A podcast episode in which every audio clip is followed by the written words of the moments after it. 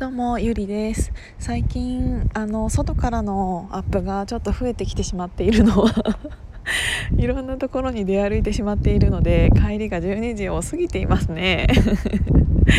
今日はあの水天宮で降りなきゃいけなかったのにあの1個前の三越前で降りてしまってっていうのは会社が三越前らへんなので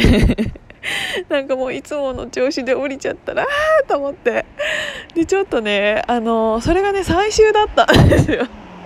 最終だったからやっべえと思ってあの結局そこで降りて、うん、ちょっと遠いけど歩いてる。けど歩けない距離ではないのでうん都内の1駅分だから10分ぐらいかな。プラスして。とりあえずそんなもんでよかったとか思った。本当に危なかった。あ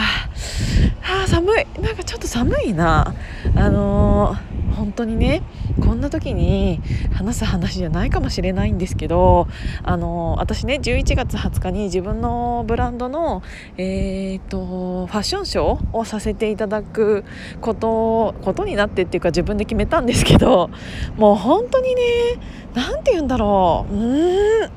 何から話そうかな。もう本当にね今皆さんに感謝していてっていうのはもういろんなことをすごく助けてくれていて皆さんが。もうそれが本当にありがたい。あの私本当に学生の時とか冷めた子だったんですよ。もし私の過去の放送を聞いていただいている方がいらっしゃったら知っているかもしれないんですけど私本当に小中高なんなら専門学校ぐらいまであの人間自分以外の人間というものをそんなに信頼していなくて悩み相談とかする人なんてそもそもあの自分以上に自分のことを考えてくれてる人なんていないんだからお前自分で決断しろよとか思っているタイプだったし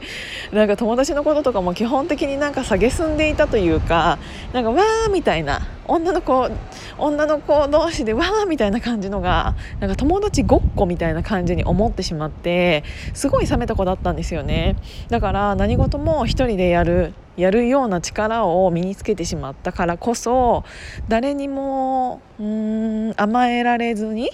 いろいろ自分でやってきたんですよね。なので私のことを好きになってくれる方っていうのはちょっと紐タイプみたいな感じが多くってなんかいろいろゆりちゃんにやってほしいしってていう甘えたタイプの人が多かったんですよ。それは多分自分の性格的にもそういう人を引きつけていたのかなっていうのは思うんですけどそうなんか人に甘えられない性格にそうやってどんどんなっていってたがために、えーと、自分ができることの範囲っていうのは確かにすごく広がった。あのもう正直これからここからここまでだったら普通外注さん頼むでしょうみたいな、えーと、仕事内容とかも自分一人でできちゃったりはするからうんと会社的には私1人を雇えばすごい範囲の仕事が結構な速さでできちゃったりするからそういう面ではすごくコスパがいいと思うし私が1人が抜けたからといって1人うんと補充すればいいとかそういう問題じゃないで自分で自負できるぐらいの仕事量はやっているつもりなんですよ。それは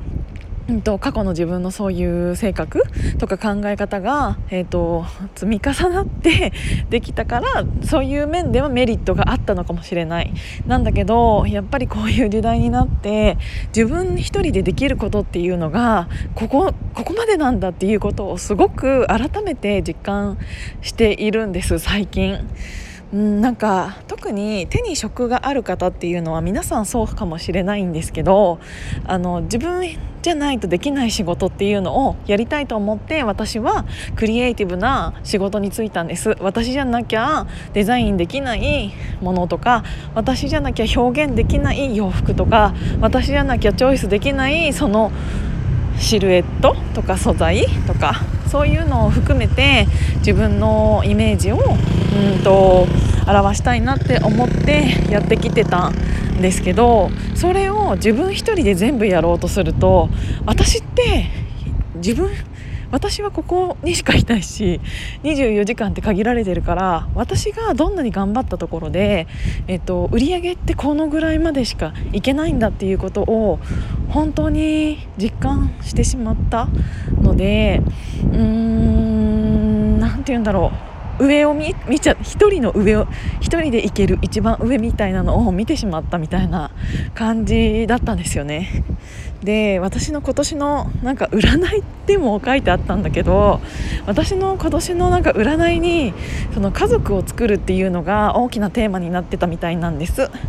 それってどういう意味なんだろうっていうのをすごく思ってたんだけどその占いに書いてある内容っていうのが家族っていうのはそういう家族なわけではなくってえっと、自分仲間と一緒に行く今まではあなた1人ですごくずっと頑張ってあのダッシュ 1人でダッシュしてきたけどそうじゃなくってこれからはあなたの周りにいろんな人が現れてその人たちといろんなところに行きたいって思うようになりますみたいなことを書いてあったのをその年末にね近づくにつれて今年のそういえば私の占いってどうだったんだっけなみたいなのを読み返した時にそれが書いてあったの。だからあ私今年はこういうのを本当に思う時だったんだなっていうのをすごく感じました。だから今こうやって自分が何かやりたいっていう時にたまたま西野さんのオンラインサロンに入ってでサロンからの、うん、とつながりでいろんな人にいろんなことを助けてくれて助けてもらってるんですよね。何かというとうんとカメラマンさん私のその服を撮ってくれるカメラマンさんもそうだし、えー、と場所を借り貸してくれる人もそうだしその周りにいる人たちももちろんそうだしなんかあの例えばちょっとなんかハンガーラックとかやっぱりアパレルって荷物が多いからそういう時に全然手伝うよって言ってくれる人だったりとか私には今までそういう仲間っていうのがいなかったし自分で作ろうとも思っていなかったの。なんだけどなんかこんなにもそういう人たちが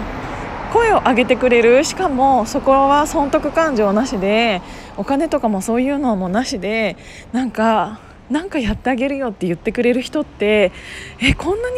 自分が心を開いたらこんなにもいたんだっていうことを本当に最近改めて感じています。なので今までの私のやり方で行く最上級っていうのはここまでだったんだなっていうのを感じたのと同時にこれからそういう周りにいてくれている仲間たちをどうやって守っていけるかとかその人たちとどういう未来を見れるのかとかそういうことを最近は楽しみにしながら本当にね 自分がこんなことをなんか言う時が来るなんて本当に何も思一切思ってなかった。私結構強い感じでずっと来てたので1人でこれからも仕事もバリバリやってってって思ってたんだけど最近になって本当に周りの人に感謝していますっていうのをこのヒマラヤで言うのもどうなのかなと思うけどっていうのをちょっと今日は言いたかったの。なので皆さんもそういう仲間っていうの周りにいますか？私はそういうのにやっと気づいたタイプだからこれから本当に周りの人を大切にしていきたいなって思いました。今日も聞いていただいてありがとうございました。じゃあまたね。